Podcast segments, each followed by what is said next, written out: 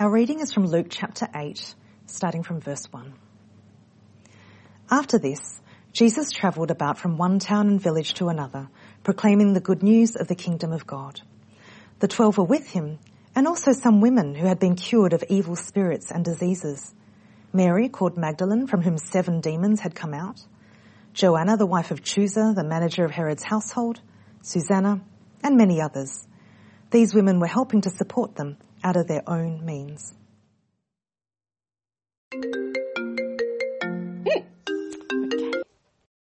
Hi. Um, so I just wanted to talk to you about one of the files I have here today. Mary Magdalene. Yes. So it says in her file that you're taking her on, that you're giving her a key role.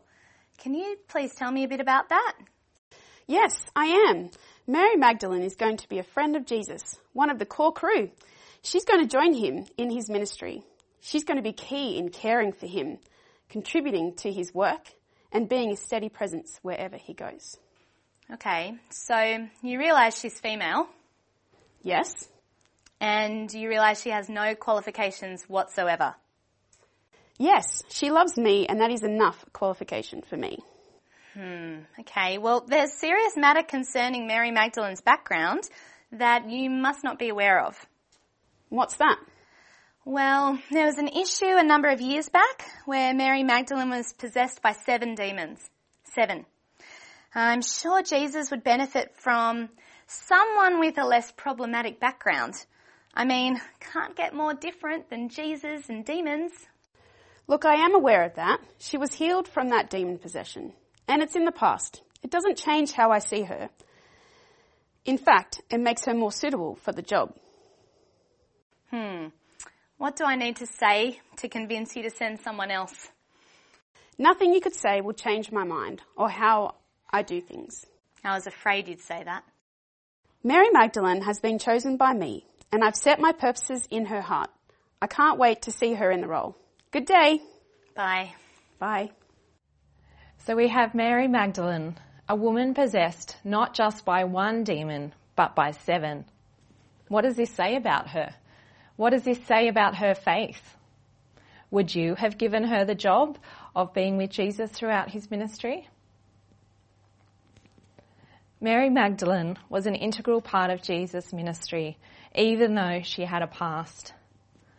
As a woman, and a woman with a blemished past, her standing in society would have been right down here.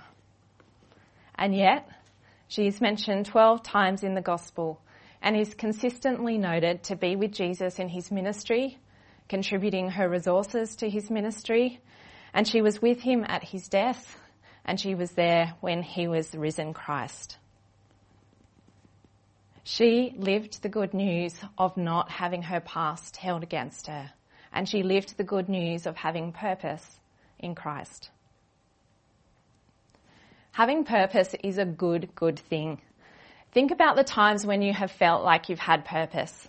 Maybe it's a job or a ministry or a particular way to help someone out. Even something on a smaller scale, like if you offer to help set up for an event. It's much nicer when someone tells you, you know, fold the serviettes or put the chairs out rather than just standing there awkwardly and not knowing what to do. Having purpose is a good feeling, isn't it? To understand how good it is to have purpose, let's flip it. What's it like when you don't have purpose? You can feel low or worried. You can feel unsure or awkward. You can feel rejected. You can even feel hopeless. It can feel hard to get anything done, and it can feel like you're just stuck in Groundhog Day. There is an energy and motivation that comes with purpose. There is a sense of direction, identity and connection, a reason for being around and a sense of grounding that comes with purpose. Psychologists identify that having purpose is key in general well-being. Doctors have actually found that people that have a sense of purpose are less prone to disease. And business people identify purpose as key in achieving excellent outcomes. Having purpose is a very good thing. Add God into the equation and purpose is life giving and life changing. It's good news for Mary Magdalene and it's good news for us. Today, I want to unpack how having purpose impacts our lives. Firstly, with purpose comes meaning. When we have purpose, we have meaning. We have direction. We have a reason for being and for living, and we're part of something much bigger than ourselves. A life of meaning counts for something. It has priorities that matter, and there is an opportunity to contribute to significance. We see through Mary Magdalene's life that our purpose and meaning is not based on the same things as the world. Mary Magdalene had no social standing. Mary Magdalene had a problematic past, and yet she had purpose and she had meaning. She got to be part of everyday life with Jesus, and she also got to be part of hugely significant events like Jesus' death and his resurrection. As Christians, we get to do things on earth that matter, and we also get to do things that matter for eternity. This takes purpose and meaning to a whole new level, doesn't it? I love the fact that we don't just live our lives for the here and now. I loved the fact that it doesn't all end when we die. The good news of purpose is that our purpose isn't about fleeting things like money, achievement, status, or even feeling good. Our purpose is about eternal things relationship with God, glorifying God, growing God's kingdom. If you want to read about the despair and exasperation that comes with meaninglessness, read Ecclesiastes. Ecclesiastes starts by the teacher saying, meaningless, meaningless, utterly meaningless. Everything is meaningless. The teacher then goes on to study the benefits of wealth and toil and pleasure. And he comes to the conclusion that all these things are meaningless and that meaning and purpose are found in fearing God and keeping his commandments. In fulfilling our godly purposes, we will experience meaning and a meaning that earthly things cannot provide. Secondly, with purpose comes strength and perseverance for the hard times. Having purpose gives us strength and direction even when things are hard. When the going gets tough, it's really hard to keep going if you don't have a sense of why you're doing what you're doing. Knowing that we are following God's purposes for our life helps us to persevere. A number of years ago, there was a family that became connected to our church through Compassion Ministries. This family was incredibly poor and experienced lots of, lots of challenges like housing issues, health issues, food shortages, and just this string of really bad stuff that kept happening to them that was out of their control. They were a lovely, lovely family, but I often found myself getting overwhelmed by the need and just feeling so disappointed by all the things that just kept getting in the way of things getting better for them. One day I was driving to a motel to visit them because their house had just been badly damaged by a fire. And I was, as I was driving, I just remember thinking, this is too hard. Nothing helps this family. Everything just keeps going wrong. Nothing makes a difference. And I wanted to give up. But then I remembered that I was called to love them, not based on change or progress, but because these people were loved by God, created by Him in His image. And so in that place, with that reminder of my purpose in Christ, I could keep going. I love the verse in 1 Corinthians 15 that says, But thanks be to God he gives us the victory through our Lord Jesus Christ. Therefore, my dear brothers and sisters, stand firm. Let nothing move you. Always give yourselves fully to the work of the Lord, because you know that your labour in the Lord is not in vain. Having purpose fuels strength and perseverance. And thirdly, with purpose comes identity. We know who Mary Magdalene is because of her purpose.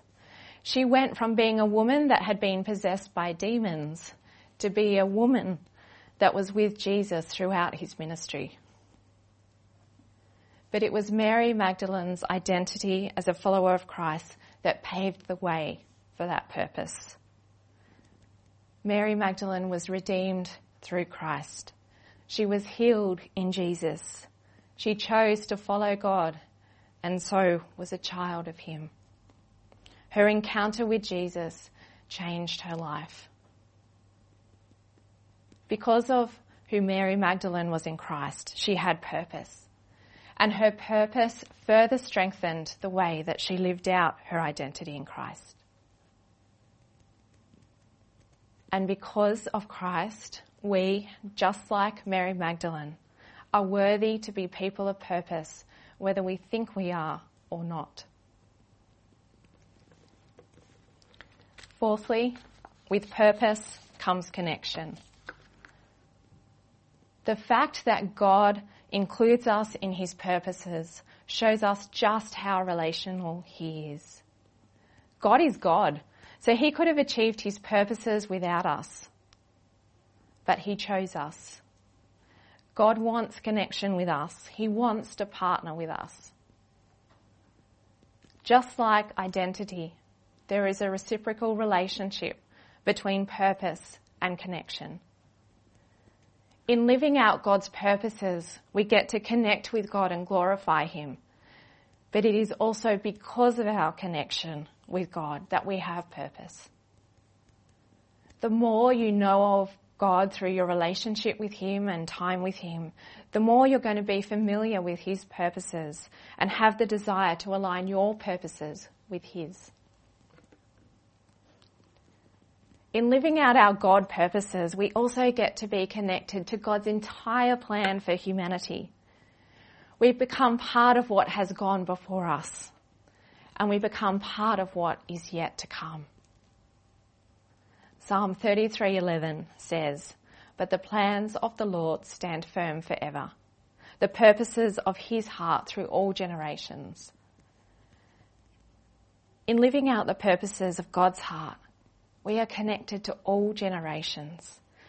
We become part of something much bigger than ourselves, and we become part of his story. I am also a firm believer, based on experience, that living out your God given purposes connects you to the body of Christ in a deep and meaningful way. Some of my closest friendships have been born out of doing ministry together.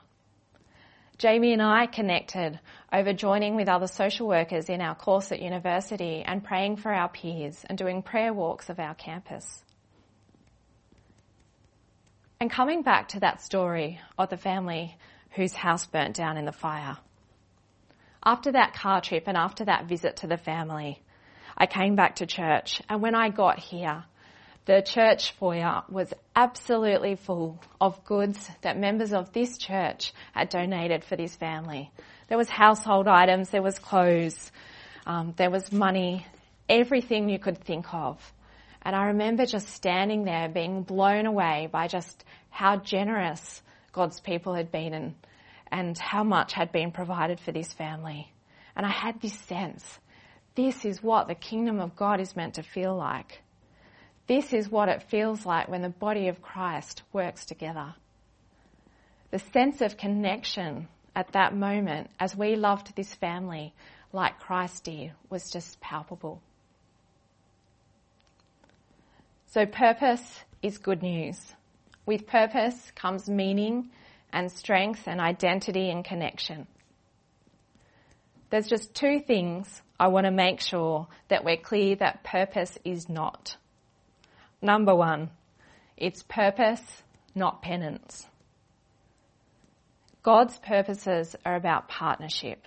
They're not about penance. We are not called to fit a mould or do good deeds to redeem ourselves or to fulfill a long set of obligations as a way of ensuring our eternity or our standing in God's eyes. Mary Magdalene didn't have to repay Jesus for healing her. Her purposes came out of a place where God saw her, healed her, and gave her new life. And then her joy in following the God that saw her and loved her. As it so famously and accurately says in Ephesians 2 For it is by grace you have been saved, through faith, and this is not from yourselves. It is a gift of God, not by works, so that no one can boast. There is a joy and a hope that comes from having God purposes. It is not a punishment or a set of hoops that we have to jump through. Purpose is a gift of God. And number two, it's purpose, not perfection. Mary Magdalene didn't have to reach a certain standard of life and faith before she was worthy of having purpose in Christ.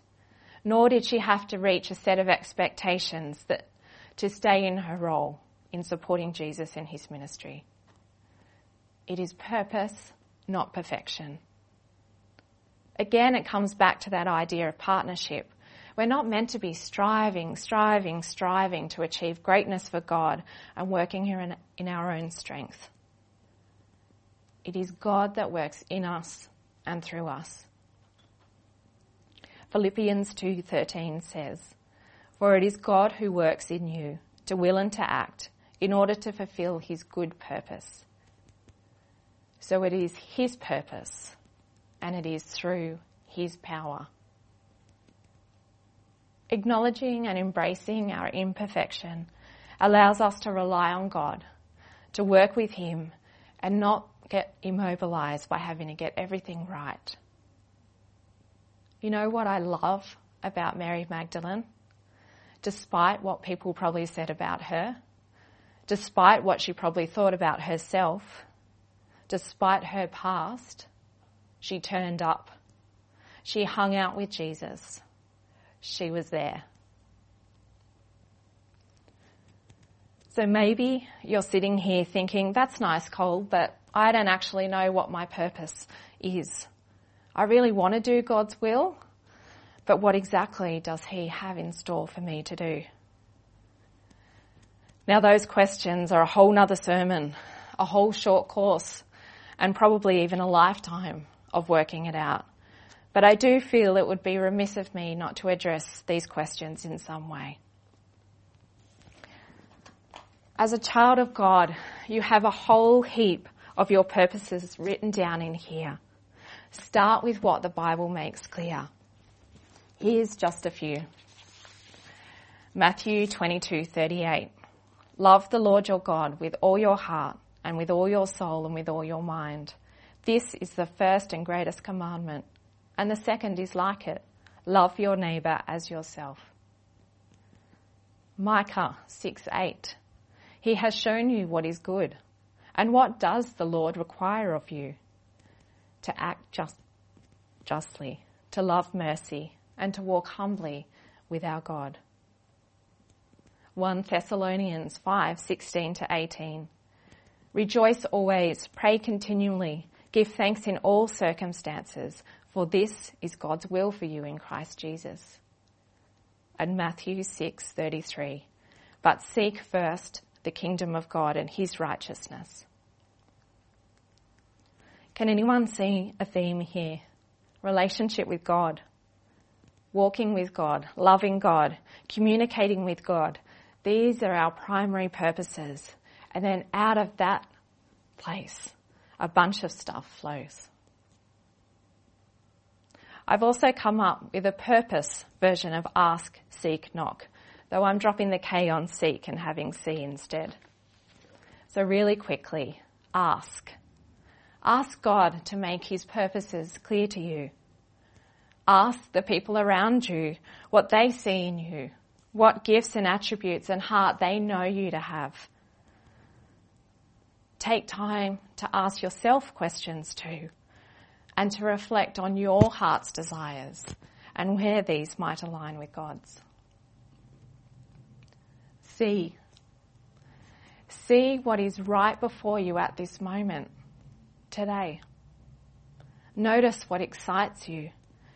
Notice what comes more easily to you than it might for others. Notice what you're good at. See what opportunities keep opening up and see what opportunities shut down. See where God has led you in the past and how this might inform your next steps. And knock. Have a go. Try knocking on some doors, some opportunities that you think might be part of God's specific purposes for you, and see what happens. A great confirmation of purpose is that sense of peace and rightness that comes with doing that thing. And in seeking out your purpose, know that you have peace and confidence that comes from the fact that God's purposes are for you and not against you. That you are a child of God. That you are loved and redeemed based on God's love and grace, not what you do or who you are. And that you don't have to figure it out or live it out on your own. It's about partnership with God.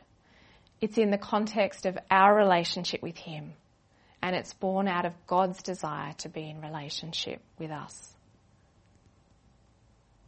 God has a purpose for every single one of His children, no matter your past, no matter your social standing, no matter your resources or your level of self confidence. That's good news. Hello. Hi, hi God. It's me again. Ah, yes, you again. Yep. Um, another file's come across my desk this morning. A Colleen Alford. Ah, yes. Yeah, looks like you're giving her an important assignment. Yes, I am. I can't wait. Okay. Did you read her application? That's a rhetorical question, by the way.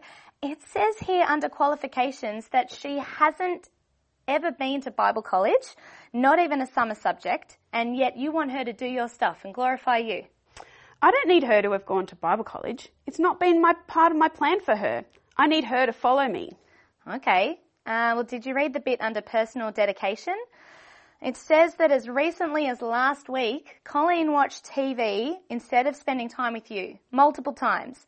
And her record shows that she lost her cool with her kids way too many times between March and June when schools were shut down, as well as other times.